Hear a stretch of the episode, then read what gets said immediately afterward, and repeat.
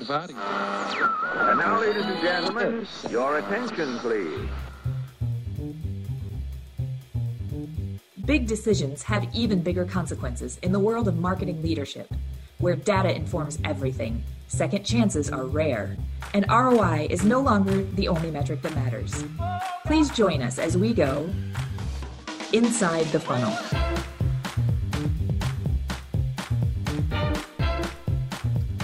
Welcome to Inside the Funnel with myself, Nasser Salul, and my colleagues Jenna Watson and Dan Temby. For any long term listeners, you're going to feel a sense of deja vu. Um, because today we're going to be talking about the death of the third party cookie. But think of this as the director's cut, the Redux version. This is the version where we learn Jenna's backstory that was sadly omitted by the studios on the cutting room floor in the first version back in October. So, welcome, guys. Jenna, what is your backstory? Why, why are you so angry at this subject? Is that a new segment? Instead of Dan being frustrated, it's why yeah. is Now Jenna it's angry? why is Jenna angry? I think we should wow. pivot to that. Wow, I That think sounds- I think it's happening right now. Well, sir, I am angry because I'm going to have to completely and totally rethink everything I've ever known in digital marketing, which I've been in since the very beginning. That's largely why I'm angry. I can find some subsets of anger if you'd like me to delve into it further. But without a cookie, everything we've ever done has to change. And there is no good information yet except our brilliant conjecture, which we're about to share with our listener, as to how that's going to change. So I'm left in limbo, which makes me angry. what? This is not going to do your uh, imposter syndrome any good, is It's it? really not. crushing. Here's the three things I know. I'm going to repeat them ad nauseum to new audiences. Wow. wow. wow. I didn't know we were going to go down this. Here we route this are. morning, but- Jeez. All right. So, Dan, why don't you kick us off? What's the subject about? And why, and more importantly, why are we revisiting this? Well, anybody that remembers the first episode, as we fondly do, um, you know, we went down a few paths, and a lot of that stuff is kind of true and remedial.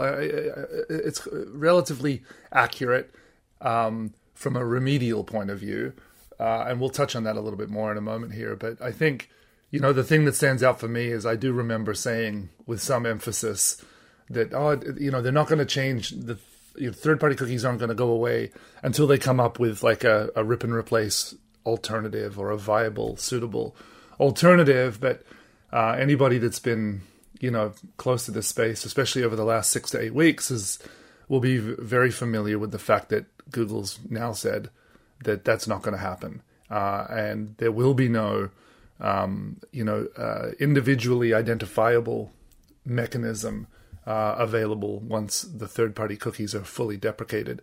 Uh, and of course, that sent the industry into a bit of a tailspin as we started to wonder well, what is, how are we going to do all the things that we do? Uh, and I think that's why we decided to come back today with this topic and re explore that because since then, uh, you know, all of those changes have uh, have taken place, and Jen and I have spent combined hundreds of hours down deep rabbit holes researching and reading and learning and trying to educate people on our interpretation of exactly what's happening and we think we have a pretty good grasp of it now. So hopefully we can share that with our listeners and uh, you know help keep people sort of level-headed about what's to come So, Dan, uh, you reference your emphatic statement. Actually, let's play that previous emphatic statement for our listener. Is the cookie, the third party cookie, actually going away? the future mechanism may exist as some derivative of the way cookie technology inherently is is is sophist- it's simple and elegant and very highly secure by default. Um, I think a variant of that may or may not be, uh, may very well likely be part of the, the solution, but we're definitely moving towards a more uh, consented identity based system. Uh, you just look at what's happening, and it may be a topic for another episode. The difference, the emergence of uh, CDPs or customer data platforms out of the DMP data management platform world. DMPs, anonymous data, uh, not necessarily permission based. CDPs, very much first party customer data that is based on a relationship or a transaction or permission. So as we see that evolution, I think the same kind of thing is going to happen in the tracking and remarketing world with the use of cookies or identity tracking uh, alternatives. So, Dan, do you want to apologize for that statement that we pulled out of the digital archive? I make no apology now. So the only apology but, I make is really for you. Uh, when any when anyone asks me about you, I that's my immediate reaction. But uh, otherwise, I'm good. Thanks. All right, good, good. So we'll, that's just water under. The bridge But I bridge. will. But I no, no. You make a good point, and that's. I mean, it's it's it's emblematic of this space generally, where oftentimes we'll you know we we learn and understand something and we speak to it with some level of authority but then of course it's a dynamic area and it changes uh, and we need to be able to sort of pivot and understand what's what's different about uh, especially in these evolving spaces because this is not a regular thing. I mean this is jen and i have said on uh, to lots of people so far this is one of the bigger things that's happened in our industry.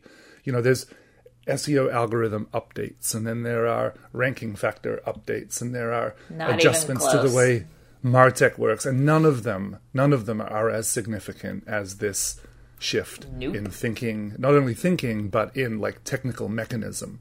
Uh, and that's, I think, it's exciting for me as a technologist. I think it's really exciting to be around at the birth of a new way of doing things. Um, but as a business person, who you know we are held to account for performance and effective spending of media and what have you done for me lately. And that stuff gives us some pause. We need to be ready to do this as effectively as possible. Fair. So jenna give us some context. What's actually happening and start with why? Okay. So let us go back into our time machines to the not so long ago when Facebook went and did a boneheaded Cambridge Analytica scandal. I mean, they didn't do it. They didn't mean for the scandal to happen, but it happened, right? So, John Q. Public, internet user number one, understood all of a sudden when there was all these articles in the press about Facebook and Cambridge Analytica exactly how much data these platforms had on them. And it made them clutch their pearls and go, oh, I had no idea. Because we know, of course, we live and breathe in it every single day, but most people didn't really understand how this whole gig works. That's one element of it. On the other hand, there's been legislation. So GDPR, CCPA, PIPEDA, the one I can never say, PIPEDA, PIPEDA, I don't know, whatever. There's uh, up in Canada, I think we call that PIPEDA. PIPEDA. PIPEDA. Um, it's like it's like it's like the the pipped uh, uh, Pipper of Hamlin, right? Been, yes, it's very yes. much like that. so there's been there's been a push by consumers for greater control, transparency, and then there's the legislative arm of this that's saying, "Hey, this is too big, this is too scary, let's knock it off." Eh? So the browsers have really kind of led this charge, and when I say browsers, I'll tell you. Let me revisit that. We're going to go back to Apple as an entity. So when privacy really started coming to the fore of the conversation, Apple leapt on that bandwagon and started driving that train. Ooh, mixing metaphors, bandwagons and trains. I don't know. I don't know if those go together or not. But they said, "We are privacy. We're Apple. We believe in it. Customers should have privacy, etc."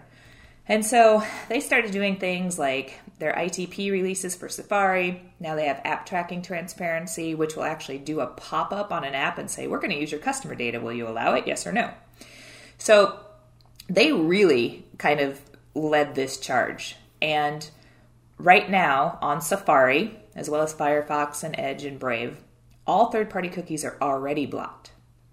But the big deal is going to be in mid to late next year, 2022 when Chrome also blocks a third party cookie because Chrome has the lion's share of the marketplace as far as browsers mm-hmm. go. So when that happens, there's not going to be a viable use case for third party cookies on any workable browser. Mm-hmm. So, so what does that actually mean when you say there's not going to be use case for, for third party cookies? Well, What's uh, the impact? Right, and I think it might be a good idea to just make sure everyone's aligned with everyone talks about first party, third party, and second party in the middle there is really critical as well, and especially in the way the world is going to work in the future. Getting your head around second party data is a big part of that. So, just uh, by means of a recap, first party cookies you know you're with you're you're engaging with a browser uh, with a website. That website application, as it's rendering code to your browser, it drops a piece of uh, code into your browser under the domain that it the, uh, the, that you're requesting. So the browser says shoestore.com, and then shoestore.com puts a cookie on your computer, and it's like an ID badge. So next time you come back, it can read that and it can pick up information about you and your browser and your behavior, or just an ID number that it can stitch back to data that collected on you the first time. Other businesses are doing that as well, tire shop or fashion shop or whatever. All of those are first party. If two of those entities were to get together and to share their information through a commonly known identifier like your login credentials, then that would be second party data. So someone else's first party data is your second party data. Uh, and that's super valuable uh, now, and it's even more so uh, when the third party use case, which is when you're on shoestore.com, and while that page is rendering, you know, adtech.com is dropping a cookie on your computer because Shoestore put a little snippet of code or a tag in their tag container or in the top of their web page, and it dropped a, a, cookie from another domain, not one you're visiting. And they're the ones that are aggregating all of this powerful audience data and handshaking you across multiple domains and tracking your behavior in your business. Um, and allowing marketers to be able to tap into those behavioral profiles and leverage them. So that first, second, third is the key, and that third party one obviously um, is is so critical to so many of the use cases that we find in our sort of day to day lives. So, for anybody who, like me, is having difficulty following along between first party, third party, and second party and how they all interact, mm. uh, we will be dropping um, a visual in the podcast Rewind episode write up where we're going to be laying it all out mm-hmm. in an easy to follow way. Yeah, uh, certainly far easier to follow than Dan. Definitely, uh, and I think, and not not to make light of it, but this uh, subject, if you don't really, if you don't really understand how things work today, then you can't fully appreciate how they're going to change tomorrow. So it is very important to get your head around the way things are uh, and how that all functions. So we'll we'll help support that with some visuals for sure.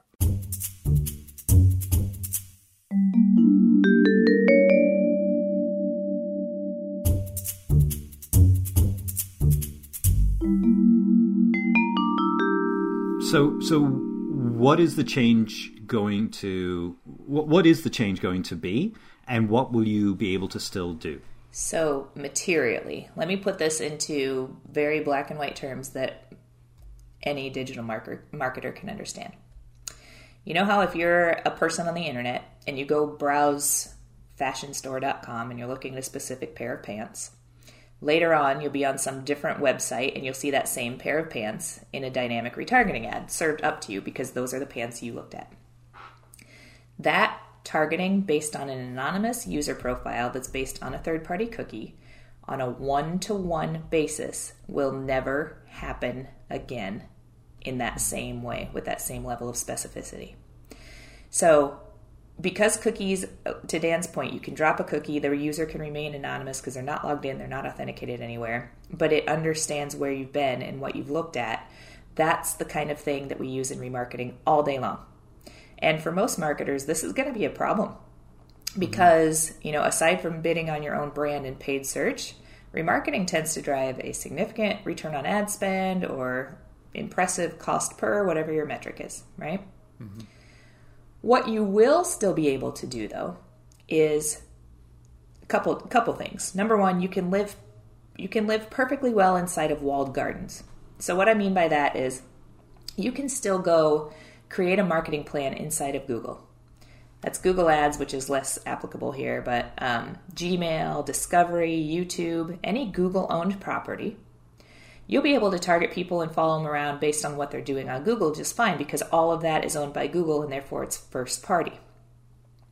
Better yet, a lot of the times when you're on a Google property, you're actually authenticated anyway. Your little round picture is up in the corner, you're signed in. what falls apart though is something like GDN because a GDN is a series of other people's domains right? So if the third party cookie is the thing that provides the handshake about user behavior from domain to domain to domain, and if that goes away, then the idea that you can follow somebody around based on what they've done on multiple domains isn't going to work.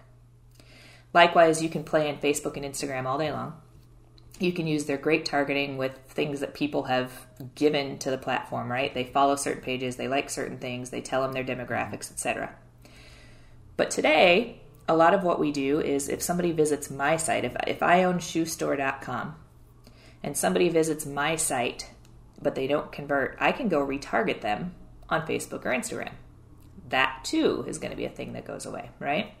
So there will still be ways to target people, but it's that really granular, one to one, anonymized remarketing that we're really going to miss out on a lot.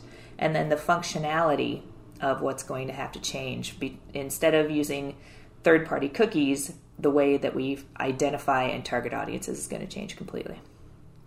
So these are the things that are going to go away, but what is replacing them? Um, Dan, can you talk functionally about what mm-hmm. uh, what are the plans to uh, augment profiles and, and so on moving forward? Sure, yeah, and um, again, before we get into that, it's important to understand, like to Jenna's point about browsers. You know, anybody that's heard about the Google Privacy Sandbox, I mean, that is the center of this universe presently. Uh, and while that's got a Google brand on it, it's really connected to the Chromium project, which is the open source project behind uh, Chrome and other browsers, by the way, um, that tap into that resource as well.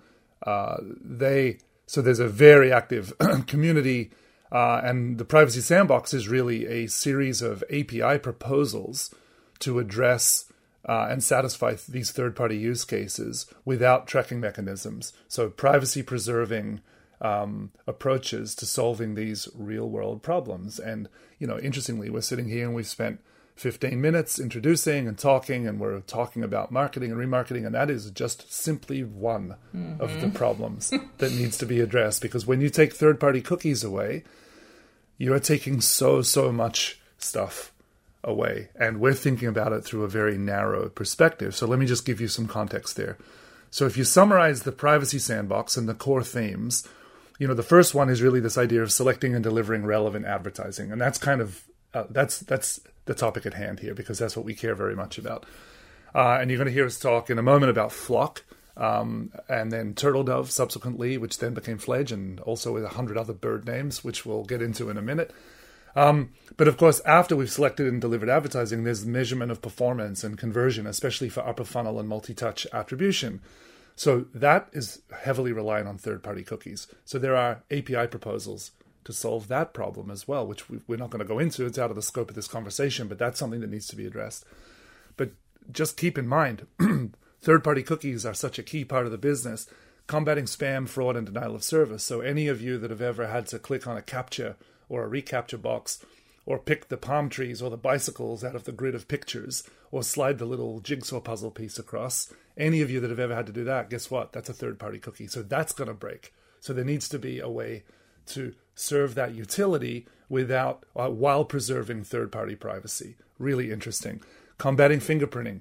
You know, there are proposals in the sandbox talking about how do we preempt the circumventions that will likely occur as people try to get around these measures with other ways to do a one to one identification. So they're already baking in mechanisms to preserve and block that. So there's a proposal called the privacy budget, or a thing called willful IP blindness. And again, anybody having a hard time sleeping, I urge you to go to GitHub and read some of these white papers. They will send you right off because they are deep uh, and complex in some cases.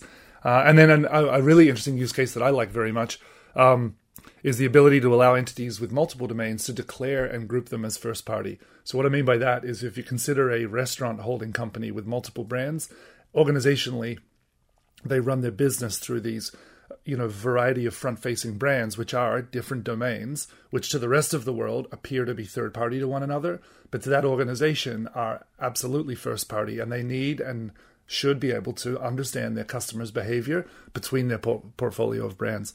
So all of these use cases have been kind of identified and there are very interesting server side api driven proposals to account for them.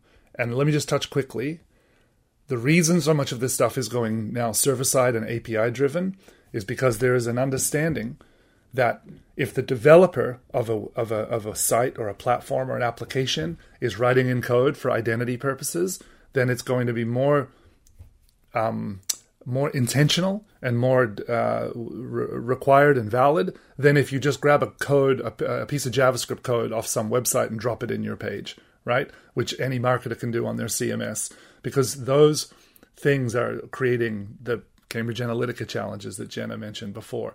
All of this plug and play JavaScript uh, is creating real vulnerabilities in the privacy space. So a lot of this stuff is shifting to server-side containers, which are going to be much more purposefully deployed uh, and inherently secure anyway. So actually, incidentally, go and check your new visit counts on Safari. The, Safari ITP has blocked first-party JavaScript cookies. Um, in response to the security processes. So, uh, interesting thing to do is go and on your analytics, uh, look, uh, uh, filter out Safari users and look at the percentage of Safari users that are classified as new visits. And right around March 2019, you'll see a spike upward. That's because they started to burn first-party cookies after seven days back uh, in 20, beginning of 2019 when they release ITP 2.1, and that's again to to preserve the the, the privacy uh, of people and sort of lead that charge um, and that's a very interesting little shift that happened that most people didn't notice, but you'll notice a, a, a notable uptick in your new visit percentages through Safari. So, Jenna, given all of these changes, what as marketers should we do? panic, run crazily, waving your arms. No, don't panic. The last or, thing. Or complain really loudly and say, "It's not yes, fair." Yes, complain really I loudly. Say, this, I don't like this. I don't want and it. And hopefully, it will all go back to, the, to normal. the first thing you need to do is you need to understand what the replacement proposals are. So Dan mentioned Flock. Let's let's dig into Flock. I think mm-hmm. briefly before we get into the like. Okay, but then really, what do you do? So, Flock is FLOC it stands for Federated Learning of Cohorts. So, what Flock aims to do is to actually take all of that activity that used to be done via third party cookies and keep everything on the user's browser. That's the big change. People need to understand this is a mechanical change of how things are functioning. It's not necessarily that targeting is changing per se or the way media works it well it is changing but, but it's it's a foundational functional technical element of how that happens. So essentially this is the replacement for third party cookies that's come to the forefront and people like the most. It keeps all of your own browsing history on your own browser and it runs machine learning on your own browser. So you become one in a cohort. You become assigned to a flock based on your personal behavior but you are never known.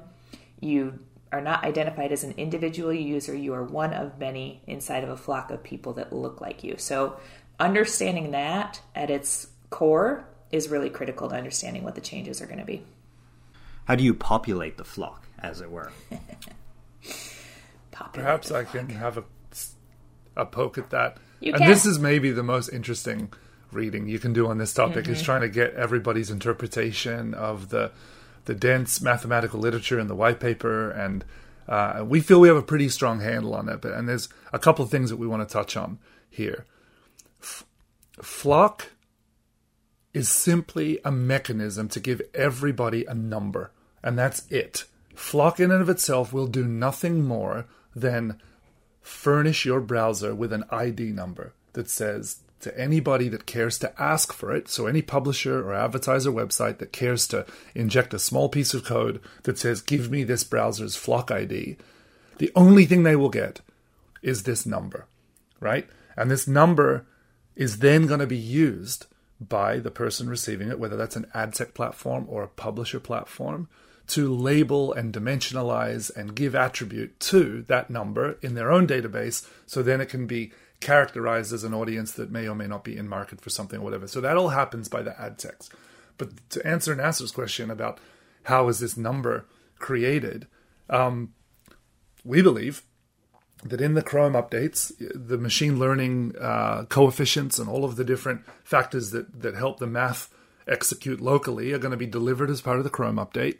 Your browser, your recent browsing history is going to be evaluated, analyzed, because don't forget that Google has it, it understands context. So every line in your browser history, it can understand context of those lines based on its search uh, index. It can aggregate and group together your uh, browsing behavior and assign you a number where basically what its promise is to advertisers and publishers is that if your number is 29056, I use that number because that's the number I was in when I was in market for a new television and I activated some backdoor flags on Chrome to, to turn on the Flock Alpha test. 29056, basically what that's telling people is that I don't know who this guy is. I'm not going to tell you what he's interested in, but I am going to tell you if you see anybody with 29056, then you can feel confident that they are all very similar, that they are all not the same person, but their behaviors and their interests and their preferences in the recent past are all extremely similar from a statistical math perspective, right? So, anybody that's ever seen a clustering chart uh, where there's a big XY axis and thousands of dots and they're all kind of grouped together in clouds, that's what it's trying to do. And a cohort implies there's some transience to a group. So it's a group of people with some transience. And that means that behaviors shift and preferences change. And once I buy a television, I'm no longer in market for a television. So now my behavior is going to shift. So as I'm recalculated, my cohort ID will change. I will only ever be a member of one cohort at a time. And I find that very interesting. Um, I'll never know who else is 29056, nor will they know me that no other data will ever leave my browser again. It will simply be this number broadcast out again to anybody that wants it. Um, and as my behavior shifts, my number will shift. And that just means that I've moved into a different group that's reflective of my new set of interests. And I think it's a very interesting approach to what what is a very complex problem. I'm excited for cohort parties. Oh. I, I, think. Could you imagine, you know, the two nine zero five six party where everybody who behaves similar to you shows up at the same time? I would time? love that party. Terrifying. A whole bunch of Dans standing around. Loudly broadcasting opinions and, and telling you you're wrong. Sharing their frustrates. I Yeah. can't wait to get to the one nine three seven five Nasser party, where everybody stands around pontificating and articulating, you know, tribal wisdom from the old country. It's extremely good looking. Extremely well. handsome. Yeah, yeah, yeah. Extremely handsome cohort. No, um, but it's a really interesting case, and I think, you know, thinking forward, if Flock became a becomes a ubiquitous standard, uh, don't forget right now, guys, every ad tech or every co- group of ad techs, when they drop a cookie ID, that that ID is unique to them. So you've got an identity with this platform, then you've got an identity with that platform. This suggests that in the future, the browser will offer up the identity of the group you represent. So now there's a more stable identification token that is more ubiquitous across the industry. So I think that's got some interesting benefits. And then the way they're characterized and labeled as, as publishers and advertisers observe your behavior. Right now, they observe your behavior and they fire it back up to the Trade Desk or Quantcast or um, BlueKai or whatever the platform is, and they report your behavior back to that to that platform's unique identifier. If now all your behavior is being aggregated against a common identifier, notwithstanding it's of a flock, not of you as a person, I feel that the attributes of these numbers, as reported by the ad techs, is going to become refined over time, more solidified, more accurately representative of the audiences they're in. And I think that could be powerful.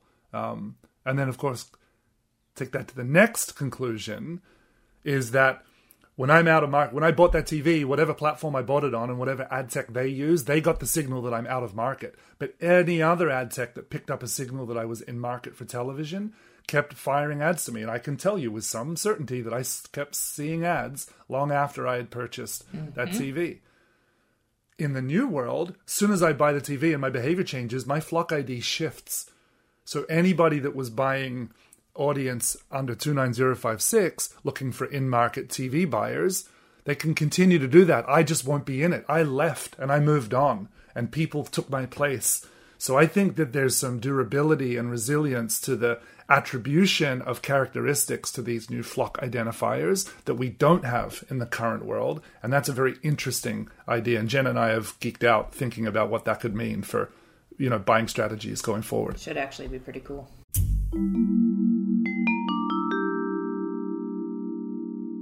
So, given that context, one one final point of context, we uh, we put some research into market with Forrester. It was the first uh, international look at the post-pandemic marketing landscape to understand how prepared marketers are for what's coming and and uh, and the activation with changing behavior.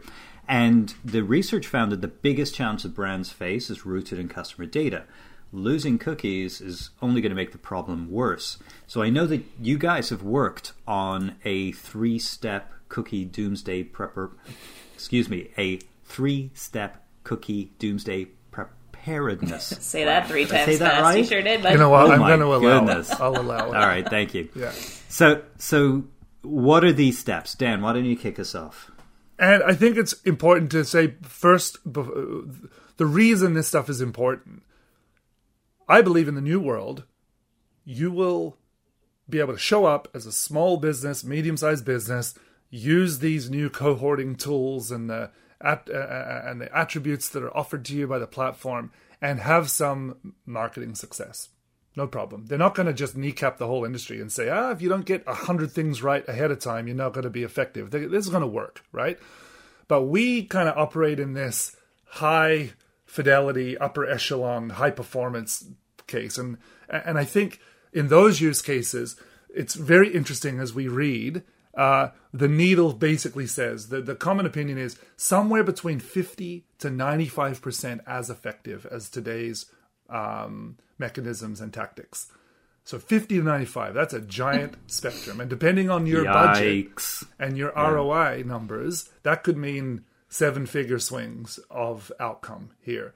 And the only thing, the only thing that everyone agrees, and when I say everyone, I mean advertisers or people representing other browsers or people representing privacy uh, organizations or the, or the the people writing for web.dev, right, who are a little more biased to say, hey, our proposals are excellent the only thing they all agree on is the better, more prepared you are to leverage what you know about your first party data and your existing customer set, the farther that needle will swing to the right. That seems to be the ubiquitous sort of opinion.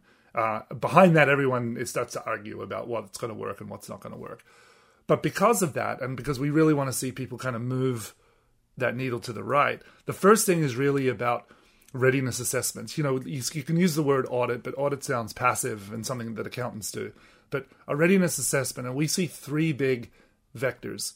The first thing is to understand how reliant are you on third party data? So it's almost like a vulnerability assessment, but looking specifically at third party signaling and articling it and cataloging it specifically so you understand where it plays in your uh, ecosystem. And then, of course, doing a CRM data quality audit, understanding, hey, on your CRM, how usable and complete and ready to go is your CRM data? Because a lot of people have CRMs, but a lot of people, it's not very good.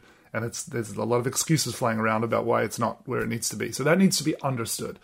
Then it's about looking at all of the technology in your MarTech stack that can throw off a first party signal. So where can you pick up first party signals from? within your marketing stack. So web analytics, automation, CMS, CRM. If you've got a CDP, if you're using CRO, you can get first party signaling from CRO tools. Which of these tools can offer you a usable, informative first party signal? And then the final thing is what is your durable first party identifier? What is your way of binding all of that together? So I've said to other people recently, you know, what the pandemic has done for remote work and digitization of business this FLoC thing is going to do for customer 360 right? Everyone's been talking about i need to get a 360 a customer 360 and we've had episodes where we've talked about binding our data sets together to build a 360 profile of our customers. This shift is going to force your hand and get you there quicker because it's so easy right now to cruise along and use third party signaling to fill a hole or get really good ROI out of a tool where you can just target people who are in market for three things you care about. In the new world that's going to change a little bit and if you really care about your first party data you can bring it all together. So assessment of third party vulnerabilities marketing technology and first party signaling review and then a way to bind it all together uh, and then having a plan to go and do all of that and then of course the second step is to execute on that plan and do all the wiring and get all the hard heavy lifting done but if you get there then it offers up tremendous opportunities way ahead of the, the, the deadline. And and Jenna, you can talk a little bit more about what what that looks like. Yeah, I think I think it's funny that we say that as like this is the three step cookie doomsday plan, but this has always been the plan. We've always encouraged advertisers to do these things, right? So if you haven't heard us say it yet, get your data in order, okay? So once you do all of those things, the next logical step is to take what you can and learn from it in the world we know today where things get bought the way we know how with third party cookies, things get measured the same way we know how. Go take everything you've learned from your CRM database, find those personas out in the wild, and start to act like FLoC in your media targeting. So, right now, today, there are in platform targeting capabilities that we think are going to act a whole lot like FLoC is probably going to act. So, mm-hmm. a good example of that is Google has in market audiences, right? So Google takes user behavior signals and says this person's probably in market for a TV. Very similar to 29056, just done through cookies rather than than FLoC. So if you haven't previously tested those native platform targeting capabilities, now would be the time to do that to understand roughly how they're going to work for your business. This is also the time that you have to go test every single message you can. So uh, on site, do your CRO testing, test personalization, test your offers, see what gets people excited and what these audiences you already know respond to. Email. If email isn't already your best performing channel, it certainly probably will be in the future. So test your layout, your your offers, everything you've got possible to test in email. And then in media, media you should be asking yourself, what can I do differently than I normally do? Because the goal if the goal is to have a rich and robust first party data environment, you want to get new people to your site and authenticate them so you can know something about them. So that might mean buying from different media sources than you normally do. That might mean buying higher up the funnel than you normally do. And that might mean having entirely different KPIs, which a, a KPI could be a new a new visitor or an authentication rate, right? But thinking about how do I That's get huge, yeah. yeah, how do I get more of these people into my into my site so that I can know them and I authenticate them and have that data right. at hand. If you're only looking at ROI for the last period through commercial transactions that happen in the last period, as most people do because they have short term goals to hit, you're missing what this is about. Yep. Right? Yep. So carving off a sliver and having a set in your measurement framework, and of course, all of our listeners are sophisticated marketers and they have a well understood measurement framework, right? assuming they do, your secondary KPI layer, at least secondary KPIs, should talk about audience growth, right? First party data audience growth as a percentage of base, period to period. Authentication rate of new customers. How many new people did you get to come and to compel them to authenticate? And your UX team should be looking at how to grow that number, right? It's not going to put money in the bank and show up on your P&L next week but it's going to pay dividends down the line when everyone is going crazy in this land grab for first party data. Watch and see how many websites are going to be forcing you to authenticate to consume what would otherwise be freely available content as they clamor to get their hands on your durable identifier, which is your login credentials, right? So I believe that stuff is going to happen. And, you know, the smart guys are getting ahead of that now and thinking about how to measure against that and, and, and move towards that. So so I think this is really important context because earlier on you talked about you know the middle of 2022 as being kind of the, the moving deadline um, as we know it right now, mm-hmm. and that can obviously change. And anyone can look at that and say that's a long way away. I don't have to do anything yet. I can deal with this in, in the end. But what we're talking about here build first party data, audience, test, experiment under current conditions, do all of these things this takes a lot of time. There's a lot of work to be done here. So get started now, I think, is if you haven't already. Um, I really hope you have. Uh, but if you haven't, give us a call because yeah. you've you've got to get yeah. on this. And we love talking about this stuff. Like this is, you know, again, we made a joke earlier about people who are whining about it. And this is stupid. This is thing. And it's like, you know, we are always of the opinion. Like, look at automation tools. Jenna, and all the AI where you can set and forget. You know, yeah. it's not the only thing you should be doing, but you also have to do some of it, right? So just embracing the change and being prepared for it. Um, and we love doing that stuff, and we're we're always sort of deep in those subjects and, and ready to talk to people about that. So it's definitely uh, this is very interesting what's going on, and and we're definitely enjoying the journey. So I'm getting a lot of both excites and frustrates out of this episode. Uh, Dan, do you want to kick us off maybe with the frustrates, and Jenna round us out at the end with the excites? With the angry, so man, I always have to do the frustrate. Just just play Do- your do you wanna- do you wanna do the Dan. excites? play your type. Play your type. I think I've been very positive here You actually today, have. guys. You actually have. I I reject the characterization. Um, no, no, I get, and again, I think that's why maybe why subconsciously I raise that point. What frustrates me is people who just complain about change, right? Who just you know I've read so I- I've so much research on this stuff and so many articles I've read, and in the lack of any real knowledge or the lack of any real ideas about the way forward, people just default to complaining about the fact that this is going to be s- stupid or hard or it's not going to work, right? And that kind of frustrates me because that's not how the industry progresses. That's not how things become more sophisticated. If everybody that ever had a hand in getting us to where we are today took that approach, we wouldn't be anywhere near where we are today, right? We would be farther, much farther behind. So I think, um, yeah, like get on board, make yourself aware of what's going on, and and aggressively prepare for it. And I think attitudinally, um, you'll be in a better place, and you won't frustrate me as much, which I'll appreciate. and finish us off with the excites, mm-hmm. Jenna. My biggest excite, well, it's twofold actually. I'm actually, as a human user of the internet that understands how it works really well, I'm actually excited that there's going to be still valuable and effective marketing that takes my privacy into consideration. I actually like that. as a person whose job is getting our clients really great performance, I'm excited about that that transience that Dan spoke about, right? You're in market, you're in a cohort, you're in a FLoC ID. The minute you're out of market, you're out of that ID number. That should make targeting really, really accurate. Never mind having a 30, 60, 90, 120 day cookie expiry, right?